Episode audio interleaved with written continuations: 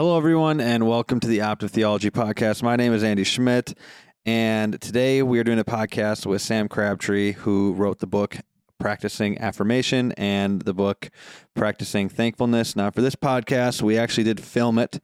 So I will have a link in the description of the podcast that will shoot you over to the YouTube channel or the Facebook channel, and you can watch this podcast from there. Hope you enjoy.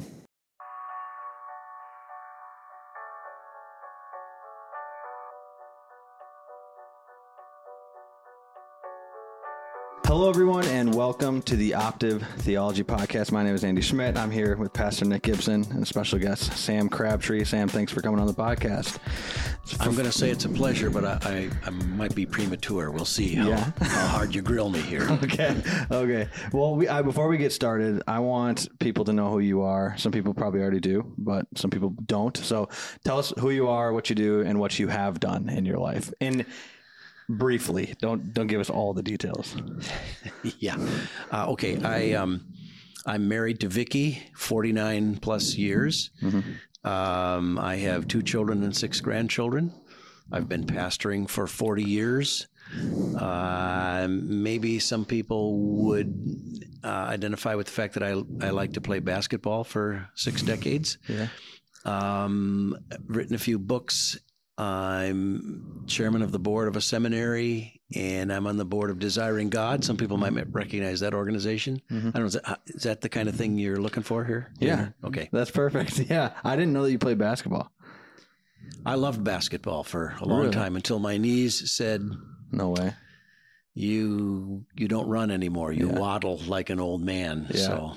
Do you do you prefer do you watch basketball or is it just Um, I don't. I don't schedule myself so that I can see the, the Yeah. Mm. game. But, but during like playoffs, yeah. March Madness in college and the NBA playoffs, I like to catch some of it and just see how they're playing the Yeah. game these days. That'd be, yeah, I didn't know that. Next next year we could do a playoff, uh, like a party or something like that, and we can all go to the crab. Yeah, I had a pastor friend who used to um, videotape the the finals, Really?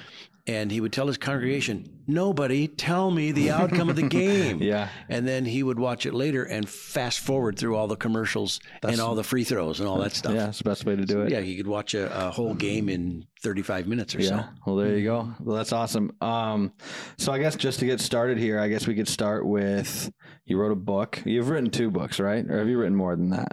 More than that. yeah. Well, there's the two ones that we're going to talk about practicing affirmation and practicing thankfulness. And so we'll start with practicing affirmation and we'll kind of just jump into it. I guess, why did you choose to write this book? It's been about 10 years, right? Since it's released. Yeah, it's been out a little over a decade. Um, the motivation centered around the fact that I, I need what I wrote. For me, I need to be reminded of the things that are contained in the book. And I had taught a pre-marriage class for a couple of decades. And uh, one of the things I would cover in there was th- what I call the affirmation ratio. Mhm. And um, people in the class would say, "Is there some place where we can find more stuff to read about that?" And and I wasn't able to make any good recommendations, and so I thought, well, maybe I should write it. In fact, somebody said, "Why don't you write it?" Yeah. And lo and behold, here we are. Yeah. Yeah. Well, what, well, you talk about the affirmation ratio. Yep. What is that? He's newly married, so could benefit from this. Uh, yeah.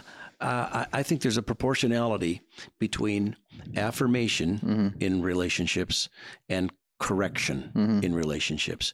And affirmations are life giving and upbuilding and inject energy into relationships. Mhm. And correction, even when it's right and it's warranted Mhm. and it's biblical and you ought to shape up, buddy, uh, Yeah. those are draining. Hmm. And they have an alienating effect Mm-hmm. in relationships. And so there's a proportionality between those Yeah. that if the affirmations don't significantly outweigh the corrections, there will be consequences in the relationship. Yeah. So, for one thing, if, if there's too many corrections, Mhm. uh, the person receiving the correction, whether it's a spouse in a Mm-hmm. marriage context or kids in a parenting context, or students in a classroom context, Mhm. or a flock in a congregational pastoral context, or employees in a work environment. Mhm. If the boss is always on their case all the time, the people tune out the corrections. That's Yeah. the first consequence. They just stop listening because, oh, that's just the way he is all the time. Yeah. He's he's just a bugger. Mhm. And if the pattern continues, they not only tune out those corrections, even if they're right, Yeah. even if the corrections are warranted, Mhm. they tune out the person Hmm. altogether. Yeah. I don't want to be around that guy. Hmm. They'll avoid him. Oh, here Yeah. he comes. Let's you know, let's skedaddle. Right. And the the third, there's more than three, but the third Yeah. consequence is the relationship can actually become oppositional, Hmm. where if you're in favor of it, I'm against it just because you Yeah. want to do it. Yeah. And and we see this in a lot of rebellious teenagers Mhm. who just their parents are in favor of it, so I'm not in favor. yep, Yeah. I'm I'm gonna drag my heels and and somebody else, their their coach yeah. or their camp counselor or Mhm. their youth pastor or their uncle. Mhm. Somebody else could tell them the exact same thing, and they'll, yeah, okay, that sounds good. I'll do that. Yeah. And the parents wonder, I said the same thing. yeah, I said the same thing. What have Right. I been talking about here? Yeah. You know, but the teenager had tuned out that parent Yeah. because they were constantly on their case. Maybe I could give one uh, true life example. Yeah. Let's hear it. I was talking about this at a uh, gathering of Campus Crusade staff, or now they're called Cru, Mhm. uh, it, from five states had gathered in uh, Indiana, Mm. and uh, I was talking about this topic, and then we took a break. Yeah. And uh, after the break, a guy that had been sitting down in the front wasn't there. He didn't return, Mhm. but I, it was no big deal. But I happened to notice because he was right in the front.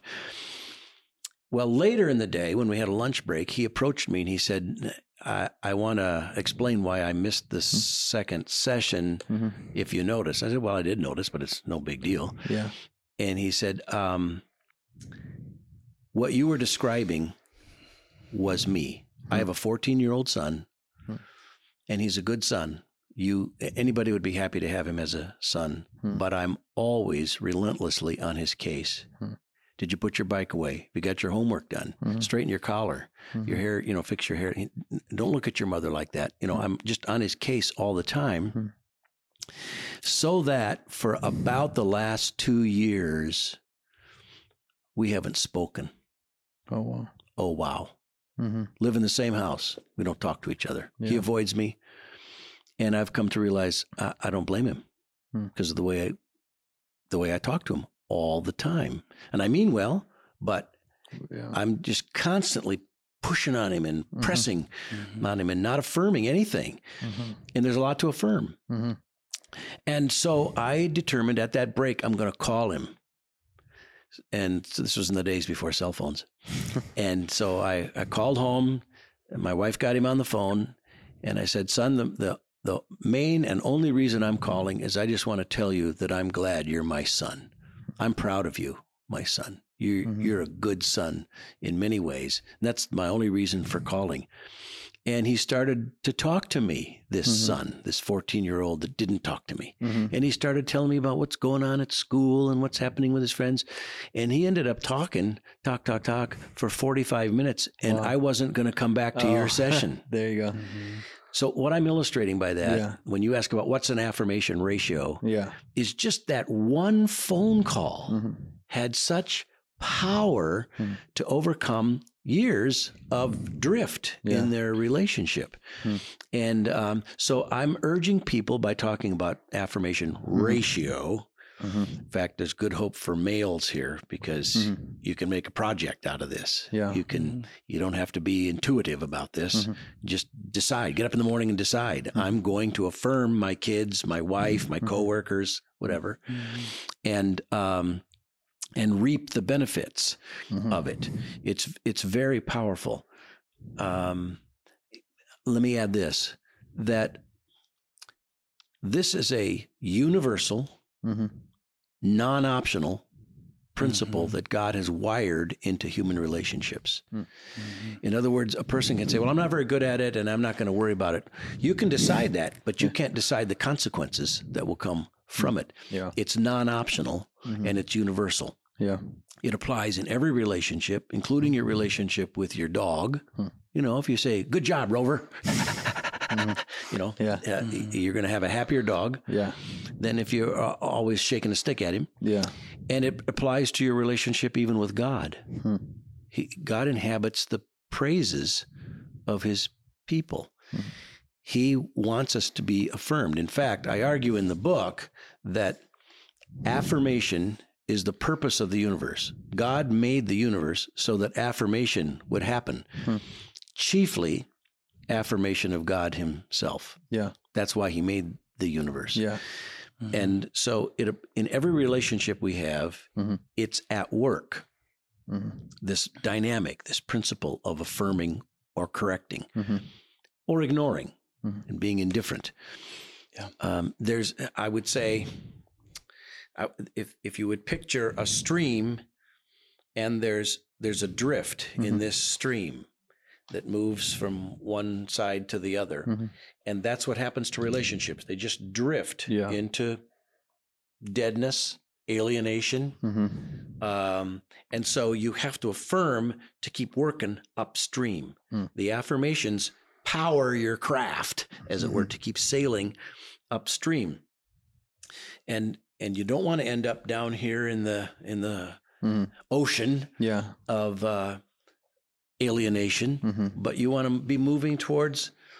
Upbuilding Mhm. and intimacy. Yeah. And uh, so I don't know. That's a long No. answer to your question. What what's was- yeah. affirmation ratio? That was I a good answer. So I think one of the things that Sam does a great job in the book is he like right now he did a lot of pastoral stuff where he's Mhm. like, here's why it works, right? But like in the book, especially the first section, he spends a lot of time on the theology of affirmation, Hmm. where he talks about that affirmation is a kind of indirect worship.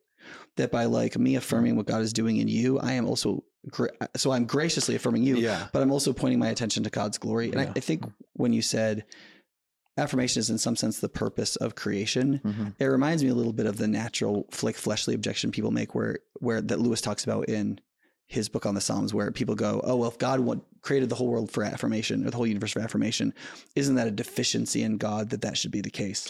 Yeah. And Lewis argues that no, um, giving affirmation even to God is gracious. That is, it's properly generous. But the reason why we give affirmation to God is Mhm. because of God, that God is glorious. That is, He is the right, appropriate, and ordinate object Mhm. of appreciation, attention, enjoyment, and so on. Mhm. And so, if you if if God creates the universe for affirmation, that's a gift to the affirmer. Hmm. As well as enjoyed by him, the receiver, as opposed to like it only being gracious. Mhm. So, like, if I'm not doing great and Sam finds something to affirm in me, right? He's doing something that's gracious, Hmm. right? He's being he's being generous, but he's also looking at something. He's ho- hopefully, if he's being honest, he's finding something in me that is also connected to me bearing God's image in some way Mhm. that points back to what should have our attention, Mhm. and therefore points to the greater glory of God, who is all glorious. Does that make sense? Yeah. So, I, so th- there's just like this thing that people will get in their heads is kind of like, well, if God feels that way, if you know, if He wants affirmation, that's wrong. Yeah. And I think getting the concept of worship right requires getting the doctrine of glory right. Is there a difference between God wanting affirmation and God needing affirmation? Like he he doesn't. Well, I like, think that's closely connected our- to God deserving affirmation. Yeah. So like Christian theology treats treats treats worship first as an objective category before a subjective one. It is ordinate or the or the right offering to worship God because God Hmm. Yeah. deserves to be worshipped. And we as subordinated dependent creatures, Mhm. it's the right relationship to that God Yeah. to recognize our dependence and our derivative enjoyment and existence in him. Hmm. Right. And because it's right, Mhm. then it would be wrong for God not to desire it and invite it because it is ordinate and right. Yeah. Just like showing somebody mercy is something that they deserve. And then I subjectively offer it because I should. Right. Yes. There's probably a much better way Sam would say it. but No, like you're doing real well, Nick. In fact, I, I I hope your viewers appreciate how articulate you are. You you're a great voice for these truths. Yeah, I think The sometimes like when I people know right there, something you know? about desiring God, Yeah. one, one of the things desiring God tries to do is get the concept of God and God's glory right first. Yeah. If you get that right, then a lot of this stuff follows pretty well. Yeah. But if you don't, like The, the average person like order. exists Yeah. within the the per- perceived problem of pain and God's hiddenness with a sense of like anger towards God. Mhm. So so most people, even Christians, exist in this sort of like settled state of like light anger and disappointment with God. Mhm. And so then when you say, well, God wants you to affirm him. Do you see what it's like it's like the absent Hmm. abuser now wants you to say they're fantastic. That's what's happening Yep. emotionally. Yep. Just suck it up in- and praise God. Right. Even in Christians who Mhm. like say they believe in God and, they, Yeah. and that He's glorious, and right, but with how they feel is the God who isn't really there for me and probably should have made the world a better place Mhm. somehow now wants me to say He did a fantastic job. Mhm. Right. It's like, but that's why we need theology is because we need, we need to realize that that emotional perception Yeah. is very imperfect. Yeah. And so that's one of the reasons why God reveals himself as Yeah. glorious and loving and caring and, and tries to speak and show Hmm. how he's demonstrated that supremely in Christ and in many other ways Hmm. so that we can realize though we can struggle with wishing God was more directly evident to our senses or that um, that the way the curse has functioned within the plan of redemption, we wish Mhm. that that was easier Mhm. for us um, and that we didn't have to learn through suffering or Yeah. difficulty or experience. Mhm. God is still maximally glorious. And if that's our starting point, then we can then face these other things much better. Yeah. Yeah, let me underline one little thing that you said and then augment um, what you've said so well. You should be a preacher. Um, you just slipped in there kind of as an asterisk that affirmations need to be true. Right. Amen, underline, exclamation mark, boldface print. Right. They'll backfire if they're not true. Mm-hmm. Yeah. E- exaggerated praise is false by definition mm-hmm. and it it is akin to flattery where i'm just saying this because i'm trying to squeeze something out of you Yeah. Right. Um, And people presume then that it's either servility or sycophancy. Either you're just trying to protect yourself by praising me to get me off your back, Yeah. or you're trying to suck up to me to tap into my power for yourself. So It's like, flattery or the uh, trying to stay away from conflict. But I mean, that's Yeah. those That the fear, two yeah. Yeah. fear. or something. yeah the the the god is not a megalomaniac Yeah. in requiring our praise partly because not only is it true as you have rightly said but because we love and enjoy admiring stuff Mhm. we i mean when you see a good podcast or documentary you talk about it Yeah. and if we find a good pizza place, Hmm. we talk about it. And if we see a beautiful sunrise, we love or, or your favorite music. You don't play your favorite music once. Check the box Yeah. and say, "I've I've heard that music. I don't need to hear that again." You play it again. Mhm. So if admiration is our highest pleasure, Mhm. and God is mostly to be admired, Mhm. if he's rightly understood, then introducing people to this God is not oppressing them under some obligation that I guess I got to praise him Hmm. as though you have to praise your favorite music or you have to f- praise Yeah. your favorite food or or wh- whatever is beautiful to you you want to do it because it's altogether fitting. Mm-hmm. It's true and it's pleasurable. Mm-hmm. Yeah. we like mm-hmm. to do it. Which changes evangelism from you know don't be ramming your religion down my throat. I'm not ramming anybody's religion down anybody's throat. I'm saying there's the happiest party conceivable. It's even beyond conception. And I want it's you to coming co- yeah. and You all come on. aboard. Right. Yeah. And, and I mean, this very simple word that we use and misuse is love. Like when somebody falls in love with somebody, what's actually happening there? Hmm. And what's happening is spontaneous, intense admiration. That's what's happening. A That certain is- type of love, right? Right. That's- right. And if you were to verbalize that spontaneous, intense admiration, it would be affirmation. Yeah. So, I mean, that that's literally what love is, Yeah. which the most irreligious person still says that they want as bad as anything in the world. When you say We're just love, explaining that there's Yeah. there's more vertical and cosmic dynamics of it than just the intense feeling you could have towards another image bearer. Yeah.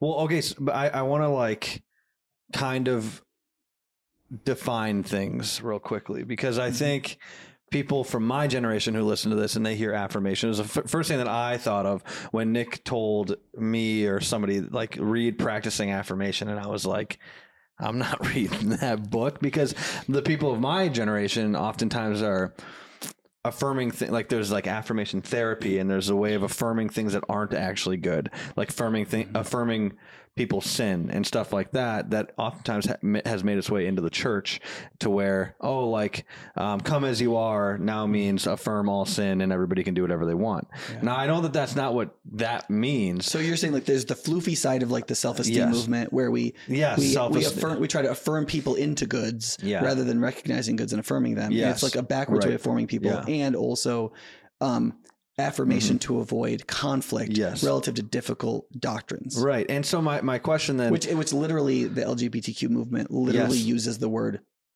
are you an affirming church? yes That's literally the word that they use. Yeah. Right. And and obviously that's not what you mean by uh, uh, affirmation. So when you have a young person listening to this, how do you how do you make how do you make a Christian distinction between c- biblical affirmation and worldly affirmation? Yeah. Well, let me say what it's not, Yeah. and then try to say what I think it is. Yeah. Um, this is not about self-esteem. Yeah. Uh, there's a plague of self-esteem in our culture. Uh, G.K. Chesterton and others said, "I'll show you where there's self-esteem. It's in the lunatic asylums. Hmm. These are people who esteem esteem themselves."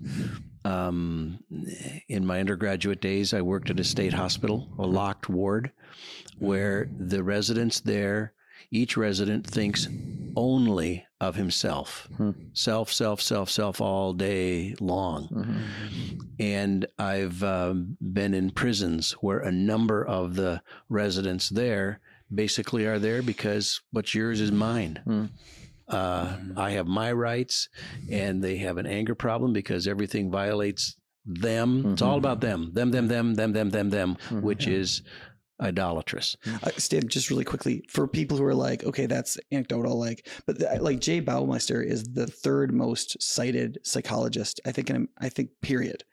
And they they did he put out a study that which you can get for free online as a PDF, and it talks about the correlation of self esteem with things like bullying, crime, Oh, and so on. Oh, and oh, what sure. he what he demonstrates in the psychological literature is though self-esteem does have benefits Mm.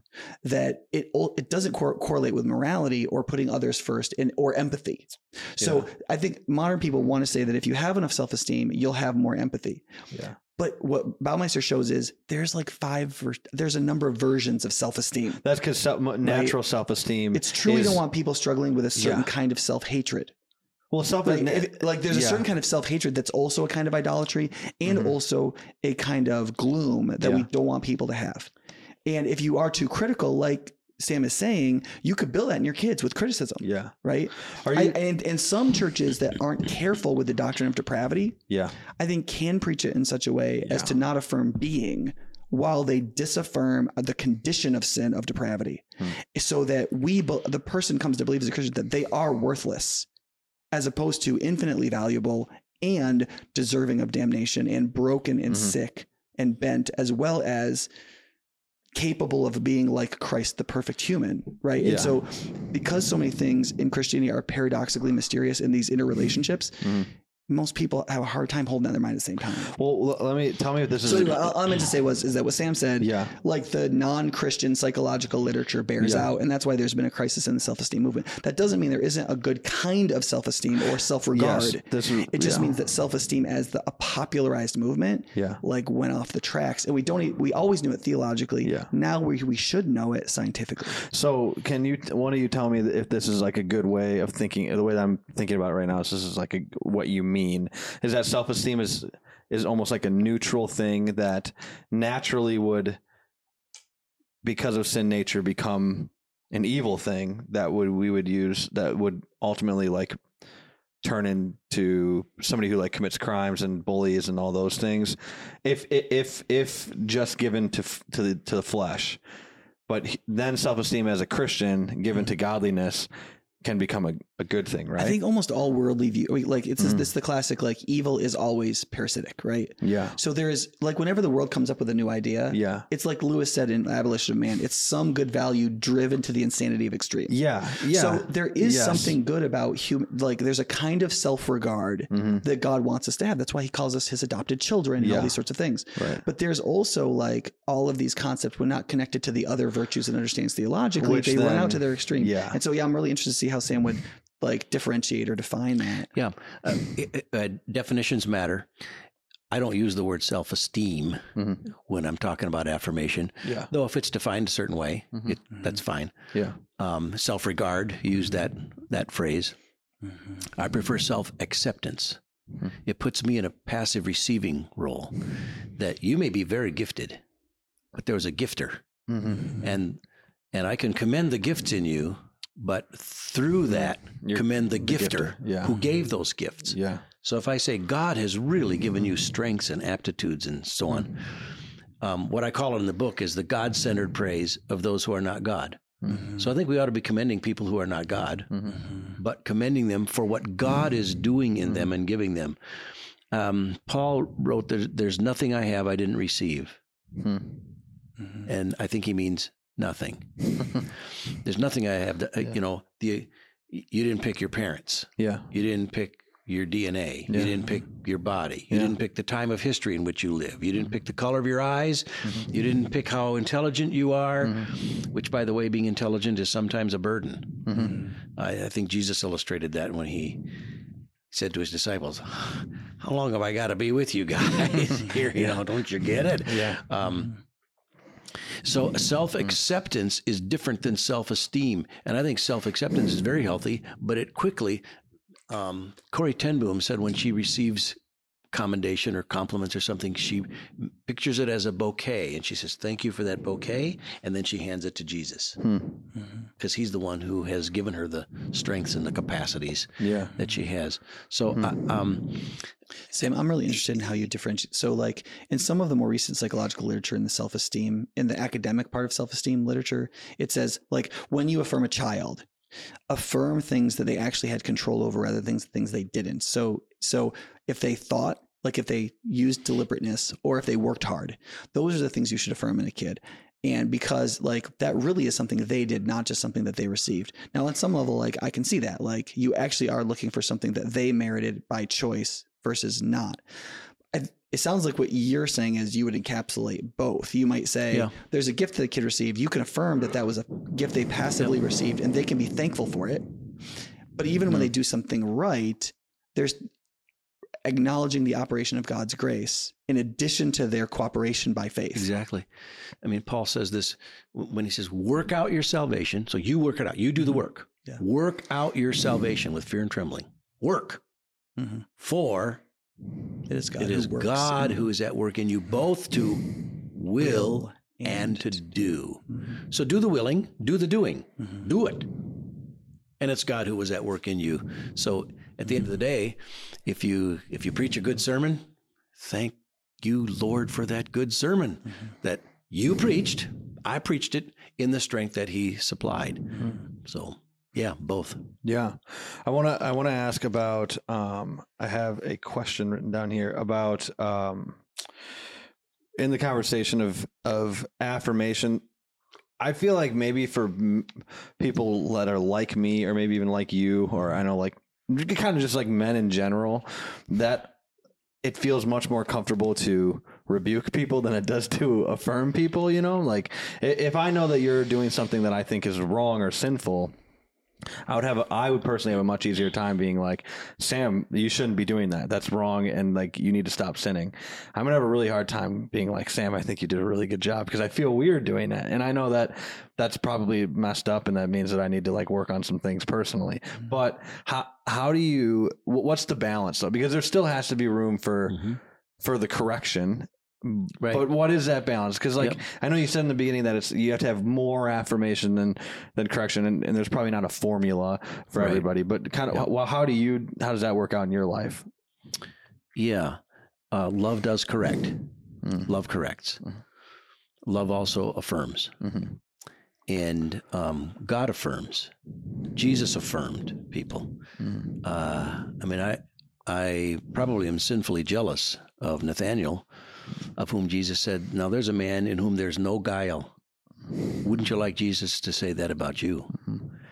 Um, very commendatory. Mhm. He commended the centurion. He says, "In in all Israel, I haven't seen such great faith." Wow, that's Yeah. a commendation. Right. Um, God God affirmed Noah as a man who was righteous in his generation. I mean, there's just, Mm-hmm. you, as you read through the Bible, there are numbers of places where God affirms, Jesus affirms, and it steals no glory from God Mm-hmm. for Nebuchadnezzar to say about Daniel, here's a man who's wiser than all of the wise men in my kingdom. Mm-hmm. Okay? Because that glory is going to go to God. No, you're good. Sorry, Maddie. It's going to go to God. Um, so there is a right place, and um, be- because I think of what our hearts do and should Mm-hmm. desire. When, when Jesus gave us the golden rule, for example, do to others what you wish they Yeah. would do to you, you would wish to be refreshed by Mm-hmm. others.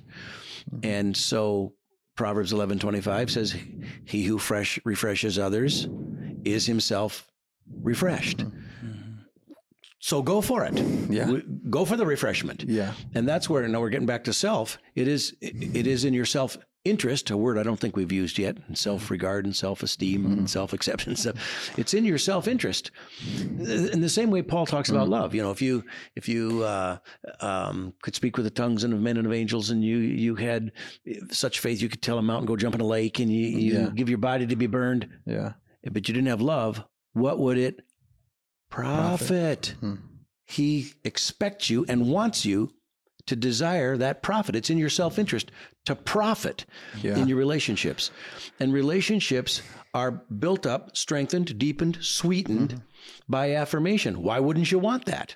So use that as a motivation to to get good at it. Do you think that people? I think that something that maybe would be an obje- ob- objection to that would be that it feels uncomfortable to do something out of what seems to be selfish ambition. Like I know that you're not saying it's selfish, but in some ways it's like I'm going to affirm you or I'm going to refresh you so that I can be refreshed. Doesn't that seem like I'm doing that because I'm I, I actually only care about getting myself refreshed and I don't really care about getting you refreshed. It, it could be. You know? It could become selfish.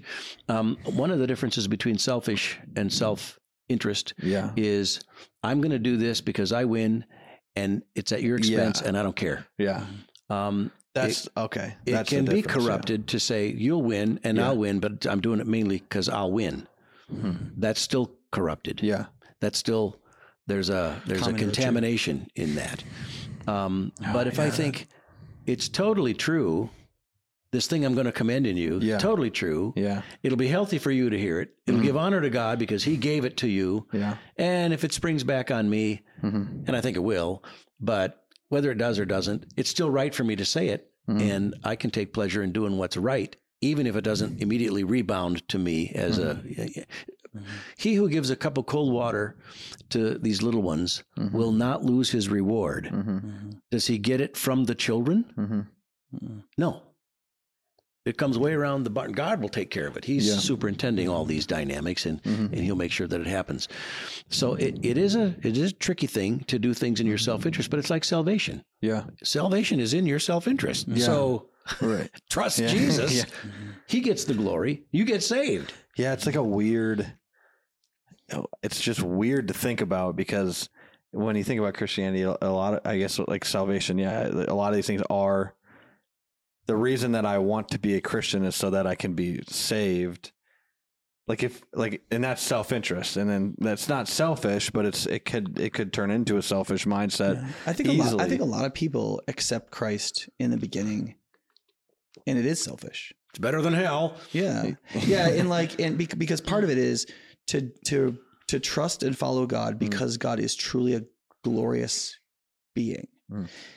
is a fairly mature expression of virtue. And a lot of us in the state of, of advanced have- depravity yeah. and how it's been working in our lives, we may not yet be capable of that experience. We may need to be drawn in the work of grace that God mm-hmm. does in our life so that we can actually taste of wine when we only mm-hmm. really liked chocolate milk before. You know what I mean? And so it is true that God gives a gracious offer of salvation for people to receive, even when they don't really understand its full implications. Mm. But when people get saved, they have no idea positively what they're getting into. Like sometimes we say, like when you get saved, you have no idea what you're getting into because mm. you're going to walk the way of the cross with Jesus Yeah. as you grow in faith to Yeah. ultimate redemption. And so sometimes we mean you have no idea what you're getting into negatively. Yeah. even though you're going to get heaven. The opposite, the, the reverse is also true. You have no idea what you're getting into positively, Mhm. not just because you don't know what heaven's really going to be like, Mhm. but because you don't understand the pleasures of God yet. Those come through the development of grace and sanctification Yeah. and the development of virtue, expanding the heart so that you can take pleasures that you would have thought burdens before. Hmm. So, like laying down your life in martyrdom can ultimately be the greatest joy, Mhm. Even though at the beginning you would be like, I just hope that doesn't Yeah. happen. Yeah, you probably know who was the um, well-known missionary who said, "I've I've never made a sacrifice in my life." Oh, yeah, I don't know. I don't think I can. I can. Was it Judson? I, don't- I don't remember who it was. Yeah. Judson is probably my favorite missionary. but- Wow, wow. Yeah. Which is Why? like there were some cool ones. Yeah. Why? Because he had three wives. No, I'm just kidding. Um, because uh, he, like In sequence. the stuff that he went through, Yeah. he went through so many deaths Yeah. before God gave him any fruit. Um, Uh. I have a certain kind of respect for like what he faced, Hmm. and even his Mhm. attitude when he was hanging upside down in in a Burman prison Hmm. was, you know, if I die here, God will raise up men who will do it better than me. Hmm. And and he was also a person so profoundly intellectually gifted that he could have made a life for himself in almost anything. But, But one of the things that was really weird Hmm. about the 18th, 19th, 19th century, early 19th century, is some of the best and the brightest became missionaries. Hmm. Like some of our like Ivy League people, like they went all over the world and Hmm. translated Bibles and stuff. Yeah. I think it might have been, I think it might have been Judson. Yeah. Well, I want to ask. I think it has been. Has it been ten years? I don't know if I'm getting that right. I don't want to get it wrong. Since you've written the book, I think it's been ten yeah, years. at least. So, are there things now that when you look back at the book and, and you read back through it that you would change or that you would add to it or that you would take away from it? Are there new things that you've discovered about affirmation and how encourage and encouragement and all these things that, that can Yes, you would but or- I'll I'll admit I don't think of any of them right now. I what I have is I have a little file, oh and as I think of stuff, I throw it in that file, and then I forget about it. I think that there's people in my church that would be open to a volume two. that's Okay, what I was gonna say. Okay, I, have a past, I have a pastoral question for you. Um, so we've talked a little bit about the th- about the systematic theology of affirmation. Like, why is it true? How is it connected to God? Right. yeah, I think that there's some questions in the spiritual theology or pastoral theology or sanctificational theology of affirmation. Like, I find that there's there the two of the two of the areas that people really struggle with is one, affirmation doesn't occur to them to say, Hmm. and secondly, when it does occur to them, the internal working of inhibition overcomes the internal desire and strength to deliver the affirmation. So, like I've talked to people before, they're like, "Yeah, I was thinking of this thing to say to my wife or my kid, Hmm. and I just." It, I, I just didn't get it to come out of my mouth. Mhm. So there's this like this issue of inhibition that people struggle with. I see that also in I see that just in physical worship hmm. when people come to corporate worship, they're like they're they're emotionally inhibited from expressing hmm. themselves in an emotionally free way, right? Um but then there's also the the occurrence. I think you hmm. he said did say before Sam said this can become a project for you men, especially. And I, I think that there's one sense in which in the book he encourages affirmation as a spiritual discipline. So like my assistant knows that I want to write between three and five notes of affirmation that I will mail out with a stamp every week. And it's like a thing. I Yeah. don't do that with correction notes. And that doesn't It's mean that just it's- affirmation. It doesn't mean that Yeah. it's not like authentic and real. Right. It just means that because it doesn't come natural, that Right. you're just gonna have to put it into the schedule. And I have a, I have a personal discipline checklist Yeah. for each day. When I went to bed, when I woke up, did I work out? Did I drink sugar? And then for every one of my, my wife and all of my kids, there's a check. Did I positively connect with this person in my family today? Mhm. Because that has to be, s- s- sadly, that work of grace has to be intentional. yeah. I have to exert myself to do it. I don't, criticism occurs to me and just intuitively. Yes, it does. I don't occurs have to to all of work us. at it. And the more creative you are, the mm-hmm. more It occurs shortcomings you observe Yes. in people around you. Mm-hmm. That politician and that that Yeah. pastor's sermon, I that could have been better. And yeah, yeah, criticism And I feel occurs like to our us. culture too has given way to that. The humility that used to say, "Well, maybe you shouldn't let everything come out of your mouth," yeah. has kind of given way to a culture of criticism. Yeah. So we have the personal thing that occurs to us, and then we have a lot of culture saying, "Hey, that's totally fine. Just Yeah. criticize everything." You have the bumper sticker. If you're not outraged, you're not paying attention. I, I just think that's fueling anger in our culture, and it's a lie. Mhm. If you're outraged, you're not paying attention. Hmm. God is the only one who has the right to be outraged at what's going on. The rest of us are getting less than we deserve. Hmm. So, uh, uh, okay, the person who doesn't have the natural impulse, that was Yeah. your question, I think. Yeah. They, they, Thanks for they, listening, they Sam's- spot criticisms, but Yeah. they don't think spontaneously that I should affirm that. Well, like, I'm, I'm going to generalize here, and Nick can check me on this to see if I'm right. I think all disciplines which have a disciplinary suck it up and do it obedience component Yeah. Are also good for us. They're they're rewarding. Yeah. All the disciplines. You Hmm. should read your Bible. But if you do, you're better Hmm. off. Yeah. You should Pray. kiss your yeah, wife. kiss okay. But if you do, yeah. you're better off. Okay. So sure Ephesians people are 4:29 Okay with that one. and I'm assuming that these people that are are uh, Christians who see shortcomings Mm-hmm. but don't naturally affirm. Yeah. There are texts like this. Um, Ephesians 4:29. Let no corrupting talk come out of your mouths. Mhm. And then there's not a period there, and he moves on. But only such as is good for building up. Hmm. That's a command. Yeah. As fits the occasion, that it may give grace to those who hear. So, do you want to be a grace giver? Hmm. Well, I don't know if anybody that say, "No, I don't. I don't want to be that." Yeah. Well, you want to be it, so work at it. Hmm. And it's um, I I had one guy tell me that there's a there's a chapter at the end of the book that gives a hundred jumpstart Mhm. ideas Yeah. if you think you're stuck and not very good at this. Yeah. And he uh, photocopied those hundred ideas and cut them into individual slips, Yeah. strips, and he he taped them around his shaving mirror. Yeah. And then he d- determined every day he was going to do one, pick one and do that Yeah. one today.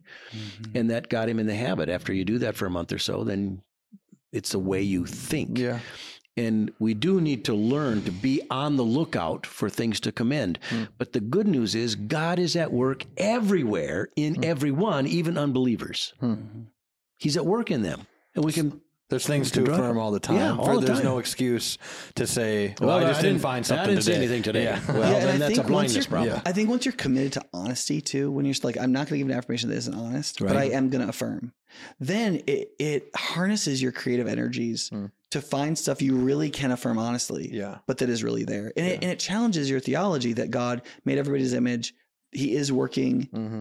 Amidst all people. If you really Yeah. believe that, then like there is stuff out there. And so it's almost like it's romantic in the sense that you're like, you're going out to find Yeah. this thing that God is doing and trying to, Mhm. trying to I recognize it and say, haven't, look uh, there. I haven't made this uh, God centered, but it has become a habit. My wife would tell you that when I go through the checkout counter at a store Mhm. and I use a credit card to pay, Yeah. there's this little screen, you know, that tells you when you can remove your card, Mm-hmm. whatever. And when I'm done removing my card, I pretend. I say, it says on here, that if the worker's name is Yeah. Billy Bob, Yeah. uh, it says, be sure to thank helpful and intelligent Billy Bob. Nobody's been offended by that.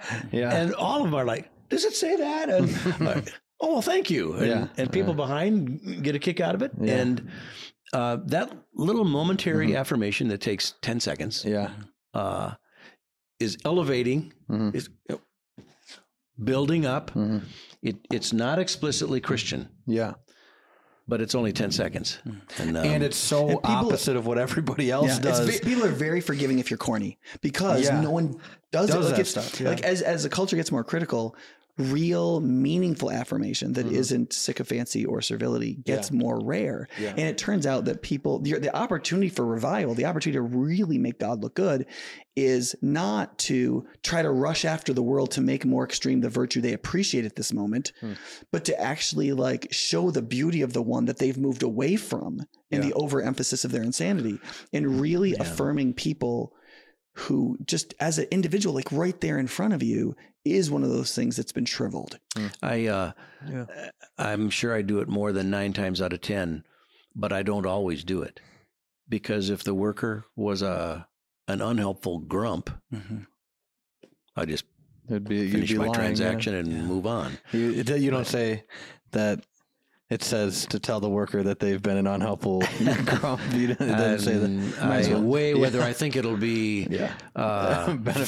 fruitful. Yeah, fruitful. Yeah. Yep. Okay, I have to ask this question because the young people listen to this podcast, young single people listen to this podcast, and there is a problem among young single people and young people in general, even married people. Is there a certain gender boundaries that people should draw in in terms of um affirmation? Like if I went up to your wife and I was like, you're I don't I don't I don't know. You, you have a good example. I'm I trying to think of something I think like it really depends on. No, no, I, So- I'll c- take a crack slightly at it. weird. If Yeah. I affirmed her in ways that like maybe Mhm. maybe you should Yep. only affirm Yep. her. Mhm. Yeah. yeah, yeah, that's a good question. yeah. Um, my first answer will get us in trouble, but my second answer I hope will help. Okay. The first answer is I think we should take more risk on this than we normally do. Wow. I think more guys are afraid of affirming a strange woman Yeah. than are willing to affirm Yeah. a woman, a single woman. Um, Dude, I, I just want to say I did not think that that was going to be your answer to this question. I thought I so that's surprising, but go go ahead. Yeah. The second thing that I would say is um, uh, years ago, Walter Wangren, who's now dead, um, wrote a book called uh, As for Me and My House, in which he talked about the maybe moment. Hmm. So picture it like this um, he, a guy in the church meets a, a married guy in the church, meets a married woman in the church. Hmm. And uh, how do you do? Nice to meet you. Mhm. Okay. Before God and the angels and everybody, that was totally innocent. There wasn't a wrong motive, a wrong Yeah. behavior, wrong speech, nothing. It was all pure as the driven snow. Yeah. All right. And then later they meet again and oh yeah, I, yeah, you're you're Gladys. And mhm, yeah, oh, nice to see you again. You Yeah. know, oh, still clean, innocent, it's fine. And then maybe they find out that they're um, uh, at a meeting together and they happen to sit next to each other and oh, oh, you know, and he helps her with her coat. Still could be fine. I'm assuming that it is fine for the sake of this illustration Yeah. and uh, and then uh, maybe they're they're in the choir together. And they they go to the choir chili feed together, and uh, she happens to laugh at his jokes, and he likes that she laughs at his jokes. Still innocent, Which is it self affirmation, laughing at people's jokes. it is. It is. Mhm. giving people time, Mhm. uh, saving them a seat. Yeah. all kinds of affirmation, varieties of affirmation. Okay, but a time c- arrives in this relationship where maybe she looks him in the eye and lingers there a little longer than normal. Hmm. And here's what Walter Wangerin says it raises the question was that inappropriate? Hmm. And the answer is maybe. Hmm. He calls it the maybe moment. Yeah. And that's when you back up, when you run into the maybe moment. Yeah. So go ahead and, and be at the chili feed and be in the choir and, and help with the coat and Yeah. and laugh at the jokes and then- until you come up to the maybe moment and then there's a buffer that you Yeah. need to put in there. Yeah. Mhm. That makes sense. I think Mhm. I think that that's Assuming you're emotionally unhealthy, that you're not already attached to her, and that it's already too late for you you. can be honest with yourself Yeah. and right, that's right. You can get sucked in. right. because it's so easy to to uh, like a paper clip with a magnet. You try to push that paper clip only so far, and, it's, And then all of a sudden, yeah, it jumps, right? Whoops. Yeah, that's actually a really good illustration for human attraction. Yeah, Because the maybe moment you don't even have a chance Yeah. to stop. yeah. it at so the maybe point. moment Yeah. is is before that, is what he's Yeah, saying. that's Yeah. right. Yeah. So I, I okay. So in in my experience as a pastor, um, so first of all, I think if somebody reads Sam's book and understands what he means by affirmation, yeah. you can practice what's in that book between single people. I think that works fine. Mm-hmm.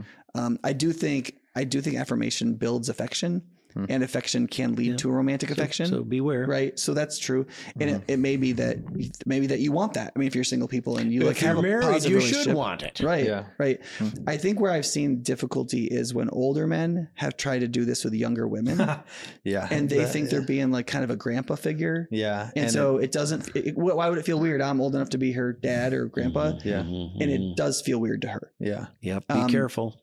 Yeah, especially the kind of like, wow, you like you look like a woman now, or like they're like certain, yeah, that yeah. And I think that some people want to give that kind of affirmation. I just don't. I think you can go up to a younger woman and say, "Hey, it was great to see you serving at this thing. Yes. it's great to see young people involved in you the are church." so helpful. yeah, Mhm. yeah, that kind of stuff is fine. But when you when you say something that like a father Uh-huh. might say or a grandfather might say, Uh, but you aren't their grandfather, yeah, get and in the physical descriptions, right and the psychological yeah. taboo of Careful, separation careful. that comes with the family, the real Yeah. family connection doesn't exist the same way in the church in a lot of cases Yeah. and you shouldn't presume upon I it. will so say that- with older men i just would say be do not i would not make a comment that is directly connected to her femininity Yeah. only Well, her godliness I- and image bearing nature Yep. Sam does a like. I think that you do a good job of this because when we're around my wife, because we're in your small group, I always feel like you say things that are uplifting to her, Mhm. and they're not. Not never have we we ever been like Sam's weird. Like he said something weird. We think you're weird in other ways, but Yeah, not in that way. All right, yeah. yeah it's, if you're if you're an older man yeah. it is totally fine to be a little corny and to Yeah. do dad jokes and stuff like Yeah. that that are affirming other Like- people but like Yeah. but you just don't want it to be weird for Yeah, them well, that's the thing. I was like, that, that's what I was trying to say is that I think you do a really great job at that, that. Mm-hmm. because it, I think it can make younger people feel. You make younger people feel more comfortable, and I wish more people. One of the things I like about you, Sam, is I, I, is how you interact with people in general, and I think if more if younger people saw how you specifically interact with other younger people and people in general, I think that that would. I think you do a good good job of um, bridging the gap between the generations I'll give you five minutes to stop talking that way. I, th- I do think that like this, but this is also one of those areas where um, a lot of younger women, especially, well, a lot of younger women, period, I think, crave warm, non-sexualized relationships with men, yes, and so, um, and some of them feel like there just aren't any. Like they are just an object everywhere they go because of how sexualized the culture is. yeah, And so, for a woman to really feel like she stands before a man, she is receiving his attention. That Mhm. attention is warm, Mhm. but it is there is no sexual energy project, projected Yeah. from him towards her that she feels like she has to control or dodge or deal with. That she, She feels spends emotionally no mental safe. and emotional energy. Right. Yeah. That's the way you want single women feeling at your church. yeah. And there are going to be some men who are not going to do that well, and Yeah. you want to do it well. Yeah. And what do you do about the men who are are bad at this? Uh, like, like what, what do I do? If it's ob- if it's obvious, then I think that's. I I mean, uh, our elders have talked with guys yeah. from like, be careful when you say that to do not talk to women at this church if you want to go here, because there's a Yeah. gap in perception that you have that you haven't been able to bridge. And if you want to come to church here, you cannot do things that make women feel uncomfortable. You are not to talk to like younger women. Period. Um, usually, the people like that are mentally handicapped in some way, and they're lonely. Yeah, there there are other factors there uh, that you're introducing that I think are are wise to introduce. It, it's uh, I'll say like any other correction that is owed, Mhm. we need to correct one another, but um, that needs to be um, qualified by do I have any authority there? Do I have Mhm. responsibility to you know? I I just don't think a random person in a congregation should come to church on Sunday morning with a clipboard saying, "Now who can I correct today?" and Yeah. and um, but if there's a pattern, if you have you know you would correct your children about things that you wouldn't correct somebody else's kid about because they're not your kid. Yeah.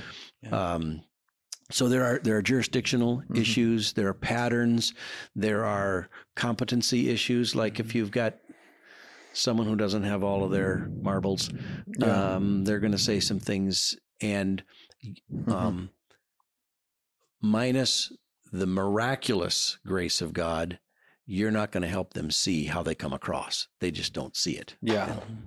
So Yeah. Um, I kind of want to like build a, a bridge between or ask a question about the you wrote another book called practicing thankfulness. And i'm wondering is there any connect like reason that you did affirmation and then thankfulness? Like what why why did you choose those two things to practice? Like there's there's other things to practice. Uh, for sure, yeah. Yeah, for sure, a zillion things to practice. yeah. Um, well, the trigger for practicing thankfulness was a guy named Peter Olney, who was in our small group Mhm. uh, once upon a time. walked in on a winter day and he was taking his coat off and he said, Sam, I think I know the next book you should write, Practicing Thankfulness. And then he told me what he had observed about Mm-hmm. my practice of thanking Mm. people and thanking God for what uh, blessings are coming to me through these people and through God and Mm-hmm. Yeah. from God through these people. Yeah. Um, so, what was your question? Well, why why that was the next one. So I think you kind of Yeah. answered that because I, I, it was weird because I was in the bookstore at church mm-hmm. and I saw practicing thankfulness. and I didn't know that you had written that, and I was like, I was like, that's kind of like a interesting book to write because I I don't think about thankfulness as something to practice, but I. Yeah. And then I read through the book a little bit, and there's a hundred re- ways to be thankful in it. And Well, I. I am motivated, was motivated at the time that I was writing it by an observation that um, many people who intellectually, academically Mhm. embrace a theology of God's sovereignty, Mhm. it there's a short circuit. It gets blocked Mhm. in terms of their affect, their their feelings, and it's revealed in what they don't thank God for, Hmm. as though it didn't come from Him. Hmm. And so, if God is, as Abraham Kuyper said, there's not one square inch of Yeah. the universe over which He does not declare Mine. mine, Yeah.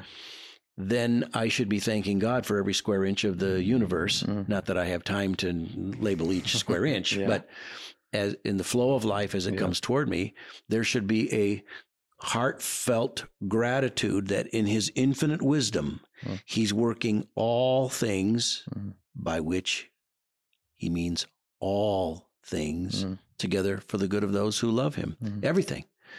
So uh, it's common and it's easy for people to practice 1 Thessalonians 5:18 uh, in everything give thanks. Mhm. So you're skiing down the hill, you break a leg, you're thankful that in that situation you didn't break both legs or break your neck or something like that. Yeah. So there people uh, have been able to do that calculation. Mhm. Well, I'm sure grateful that when I had COVID, I didn't have leprosy or Yeah. you know that Yeah. kind of thing. But Ephesians 5:20 says, Hmm. "For everything, always, always, and for everything, give thanks." And so, as I was pondering those texts and the reality of those dynamics, I saw in it um, Romans 1, uh, the um, for I'm not ashamed of the gospel, for it is the power of God unto salvation to everyone who believes, to the Jew first and also to the Greek. For in it the righteousness of God is revealed from faith, for faith, as it is written, the righteous shall live by faith. For the wrath of God is revealed from heaven against all ungodliness and unrighteousness Hmm. of men who by their unrighteousness suppress the truth. Suppress the truth. For what can be known about God is plain to them because God has shown it to them. For his invisible attributes, namely his eternal power and divine nature, have been clearly perceived since the creation of the world in the things that are made. So they are without excuse. For although they knew God, they did not honor him as God. And here comes Or Thank him. or give thanks Mhm. to him. Now, that can be considered linguistically two things. They didn't honor God as God, and second thing, they didn't give thanks. Hmm. Or it can be one thing. How did they not honor God as God? They didn't give thanks to him. Interesting. That they're at second least phrase, closely related. If yes, it's not at full least, apposition, it's at, least that they're integrated in like At a least. gracious response back to God for what He has displayed about Himself. And so, uh, the more I've looked into it, the more I find it's it's pivotal. It's a hinge. A life swings on whether it will thank God for what He's ordained in their life. As a wise person who loves them and is working it all together for their good, and and what also helps majorly is for people to remember when He brings adversity, He's not done. Mhm. He's not done with your calamity. Yeah, I, th- I think one of the things that's that's struck me. I remember I was getting ready to preach Romans one time, and I was working through that text, and one of the things that surprised me about it was the strong emphasis between suppression and revelation. That multiple times in the passage, it's like the human beings are pressing down the truth so because they don't want to know it. Exchange God this is- for this. Right. And God is displaying himself by speaking and showing himself in creation, in word. Right. And what the apostle is saying is when you aren't thankful, that is that is like you're not expecting God's providence, his ordinances, right? But it's it's because you won't listen. Like you are rejecting what he says about creation and it's it's delusional. And thankfulness, honoring God and being thankful is like the discipline of reverting back to being able to being willing to Mm. see Mm, well right it's like it's a it's a revelational delusional Mhm. dynamic and thankfulness like is the way faith expresses itself to accept what god has spoken and shown about himself Mm. rather than suppressing what god has spoken It's like the, the key. It's the it's Yeah, very fundamental yeah. yeah. in, the- in scores of interviews, I've asked people to to pause and try to recollect what has been the most severe circumstance they've gone through. What's been the hardest thing in their life, Hmm. and and uh, and let it be hard. Feel the difficulty of it. Okay, now that you've considered whatever it is, whatever that situation was, can you say, since it's now in the past, has God brought any benefits to your life through it? And it's like, oh, yeah. Oh, for sure. Okay, were these benefits little tiny things or were they pretty significant benefits? Yeah, they were pretty, pretty life changing, hmm. eye opening. I'm a, I'm a different man because I went through hmm. X, Y, Z. That is a way to move towards being thankful for that thing that was very unsavory, hmm. very difficult at the time, but God was at work in it and he wasn't Mhm. done. And now that I'm I'm beyond it some distance, Mhm. I can begin to see, and he's still not done Hmm. bringing benefits out of that thing because he works all things together, Mhm. including this time gap. He's still working together for my Mhm. good. Yeah. Well, that's Yeah. yeah. Uh, yeah i think that a couple things because you wrote quoted romans 8 before that like one it does require faith in the midst of the difficulty Sure. so you could participate in that God working Yep. it through, right? But I, th- I think one of the things that you alluded to there was that you may have lost something that expires, that's temporal, that's monetary, and the benefit that you recognize on the back end is that you're a different person. That like the gain was like inside of you, like God changed you as a person towards holiness, and the thing you lost was health, money, your good name expirable things, right? And I think if you don't have a a more God centered understanding of what God's really trying to do to it with us, Well, you said it requires faith. Mhm. It does. It requires faith and it builds faith. Mhm. There, there's there's a I don't know an upward spiraling or something that happens regarding our faith. The the more we have confidence that God didn't waste that adversity, that calamity that's in the in the past, the more faith we have for the calamity that's coming. right? Hmm. And and if you have learned thankfulness, you're more likely to participate in faith in the thing because you've been building building this idea of how to respond to God, right? And it's infectious. Mhm. Others are more willing to thank God for stuff if they hear me thank God for that thing. They go, "Oh, amen." Hmm. Yeah. They hadn't Yeah. thought of it, but now they do. Yeah. Yeah. Yeah. I mean, I mean, Because because pastorally, like sometimes you'll have this where like somebody's like really f- upset at God, something's Yeah. happened in their life, and then you say something as a pastor, you say something like, "Okay," in in the book of Hebrews it says to receive all hardship as discipline. Now, discipline can mean punishment, but it, it can also mean trial, like a difficulty by which the real you is either created or revealed, yeah. right? Like climb, like forcing somebody to climb a mountain Yeah. Reveals that they're capable of Of climbing, climbing the mountain. Like they, or they- and, not, and they yeah. may have become somebody capable of climbing that mountain While they're in the climbing, Climbing, yeah. right?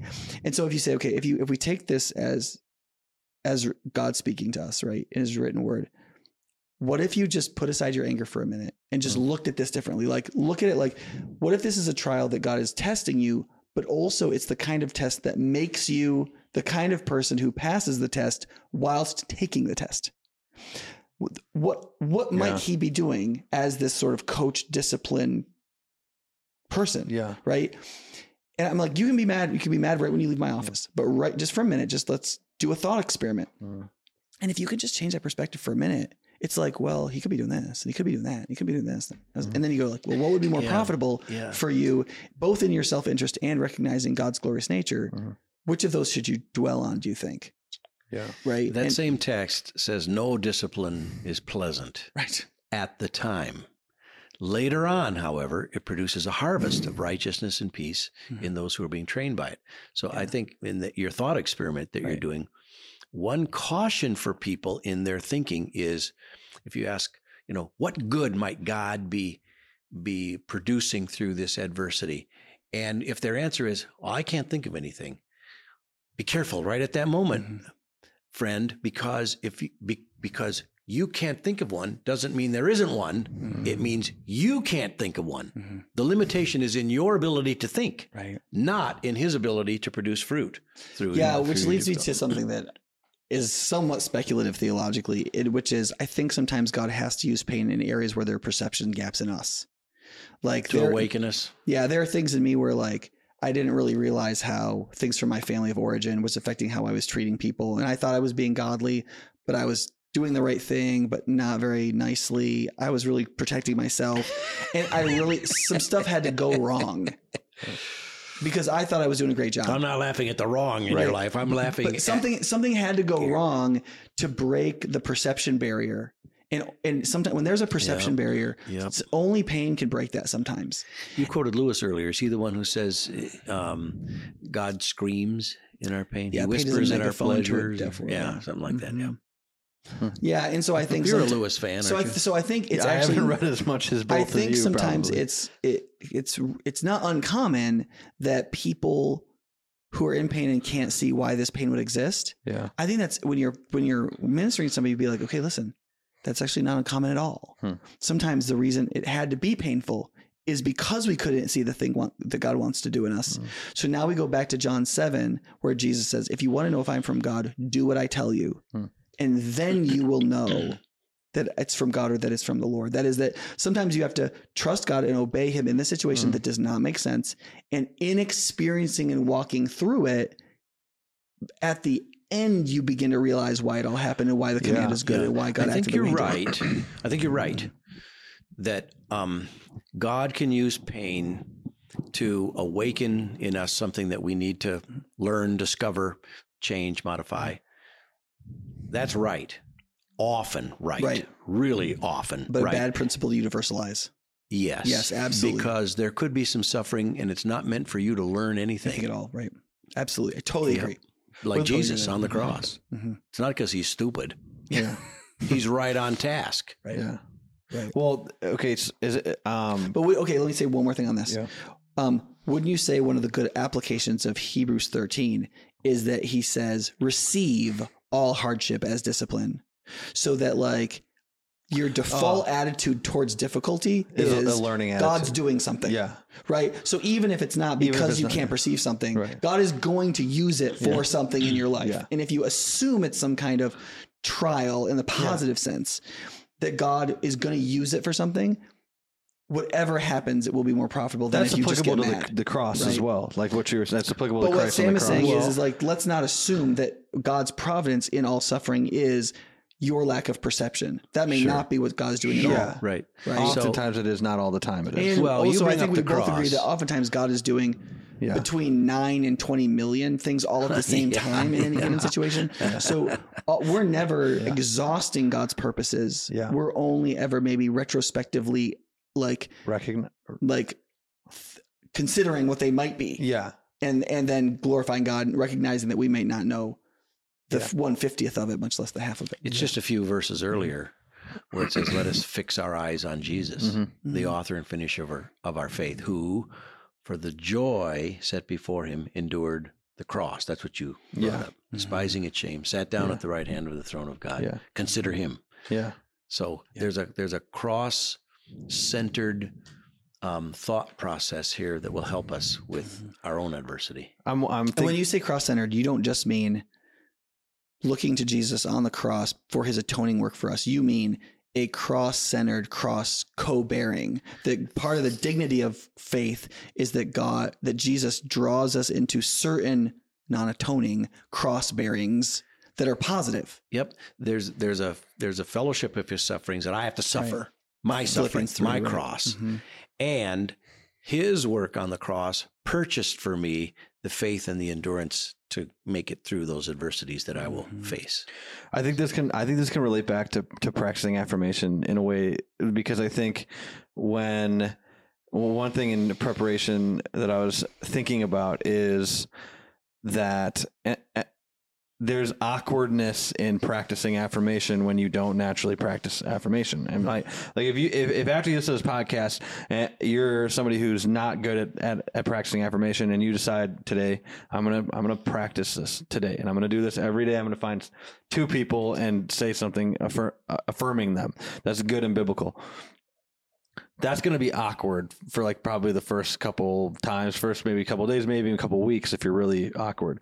Um, and in that way, that can be looked at as pain or or a sort of suffering. And one thing that was helpful about Nick, you've you talked about how in being in being a young Christian or a newer Christian, sometimes the only way to grow in certain things in godliness is by following the discipline even when you can't see why this why this is necessary or why this is good. And you fall and you do the discipline Mhm. because through doing the discipline you're going to understand and see why it's good.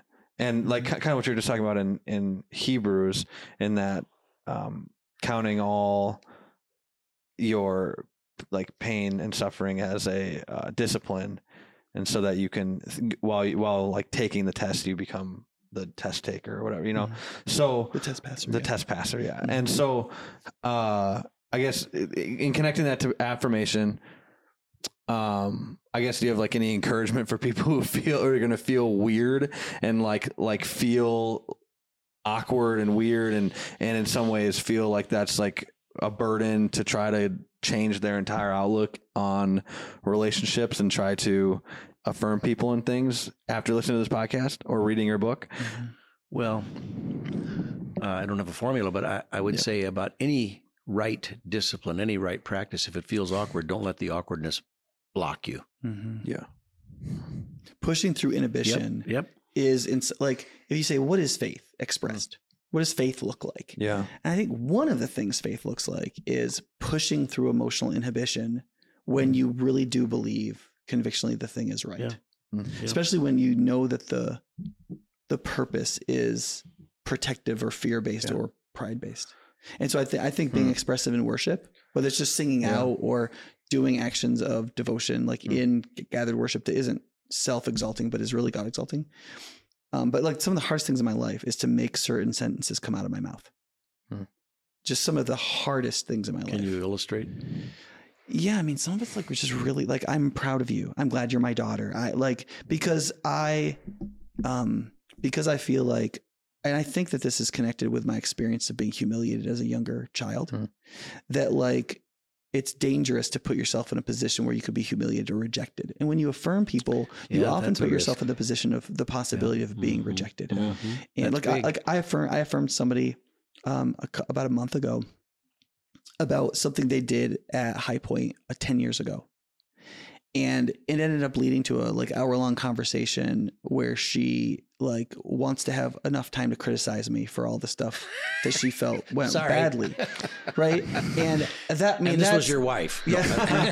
yeah. And that was, I mean, it's hard for me. At the same time, like receiving criticism graciously is something I need to do. And Yeah. so that's important. But like that happens. Like, and so, and I've, I've affirmed my kids or my wife in ways and they didn't receive it as graciously. I was, I would have liked it. I didn't feel refreshed by it.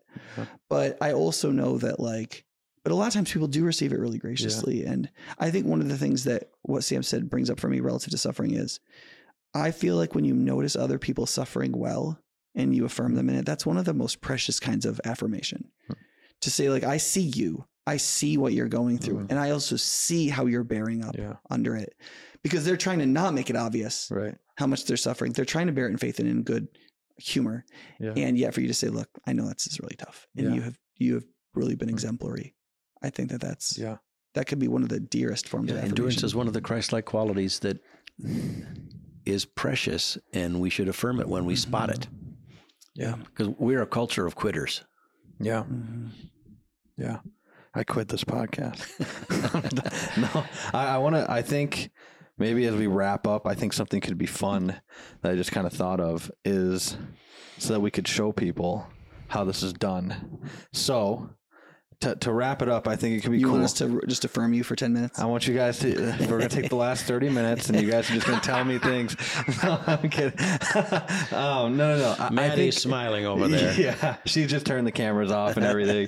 no, um, I think what we could do is within this conversation that we just had, find one thing about the person to our left or our right to affirm. Does that sound doable? From three dudes, from three different generations. Well, it ought to be doable. yeah, yeah. and, and, and Sam can start because he's the, he's the mastermind behind. Well, it. I've met Nick for the first time Yeah. today, Yeah. and I just appreciate your faith in the scripture. Hmm. I, I sense there's a settled conviction in you that the Bible is right. It it's true, and uh, that's a gift. Faith is a gift, as we know from the Bible, Mhm. and uh, so I affirm it in you, and you don't seek to suppress it, but you you try to unleash it and apply it, and that's a signal that God's at work in you. Mhm. Cool. Yeah. Yeah. And it's a pleasure you? for me to observe it Yeah. and to meet you and to interact with you. Mhm. Yeah. Yeah. Well, I, I know. Andy, well, then that- you could practice thankfulness. Yeah. I, yeah. Thank you. Um, Yeah. I, I really like. I really appreciate that you like you mm-hmm. took time today to do mm-hmm. this because like you're not going to sell a lot of books doing it, but to take time mm-hmm. and talk to people you've you're talking to people you've never met. Mm. Um, to to widen the, that pastoral scope, not really for a way that's going to help you self promotionally, but like is going to care for some of Christ's sheep. I think some people are going to hear about this that didn't Maybe get a chance to read your book or study it Yep, carefully. Neither you nor I know what one little seed could Mhm. could eventuate in. Yeah. Yeah. So I, pr- I appreciate that. And also before when we were talking, l- you asked a lot more questions about me than I asked about you. And I like, I appreciate you t- taking interest in somebody you didn't, you've never met when Mhm. you've got stuff to do and things to write. Hmm. Yeah. Mhm. All right, I'll do one for for both of you. Since I'm like really going to be really good at this. That was self affirmation, but um, I'll start with Sam. I, I I actually from knowing you and being in your small group, I- we only went like four or five times last year. We were hoping to go more times this next time around. Um, I think Andrew. and I- Welcome to the Twin Cities. Yeah. Well, well, we really, I think I admire your. I think you do. I think you tell the truth in a way that's like, in a way that I want to be able to tell the truth someday. Mhm. I think you do it. It's warm. It's warm and it's kind, and it's also always the truth. You you don't like compromise the truth. You don't. You don't like water it down. You say it's true, but then when I leave, after you say something that's true, I leave thinking, Sam l- loves me. That's why he told me the truth. Not Sam wants to know. trash me, and that's why he told me the truth. So I, I, Mm. I even in the short time that I've known you, I appreciate Mm. that about you, Mm. and I think that's a good thing. Nick, um, I think the thing that I thought of that I think we're similar in is that my uh, maybe I didn't get a lot of like affirmation growing up, and I think that one of the things that I, that I've appreciated is a specific time when I think we were. I don't know. I don't remember where we were. At some point in the last like year and a half, you told me that you were proud of me, and I think that Mhm. that was one of the first times that I think somebody's genuinely said that to me, and and that, I appreciated that. So Nice. yeah, cool. I'm getting teary eyed. So, anyways, um, That's nice too. yeah, yeah. So I'll try to close this thing out while I'm crying. Um, but Sam, we appreciate you coming on the podcast and doing this. So Yeah. If you like That's this, really helpful. It was worth it to see your tears. yeah, now I gotta literally I'm figure not out. mocking. Yeah, yeah. Um, well, if you are still listening to this and don't feel super uncomfortable because I'm crying, make sure you share this with your friends and you like and subscribe and follow and go buy Sam's book and read it. And Yeah. It's a great book. It's Yeah. short, super short too. Yeah. It's mercifully short and Yeah. right to the point. Cool. You'll really like it. Well, thank you. And thank you all for listening. We'll see you guys in the next one. Goodbye.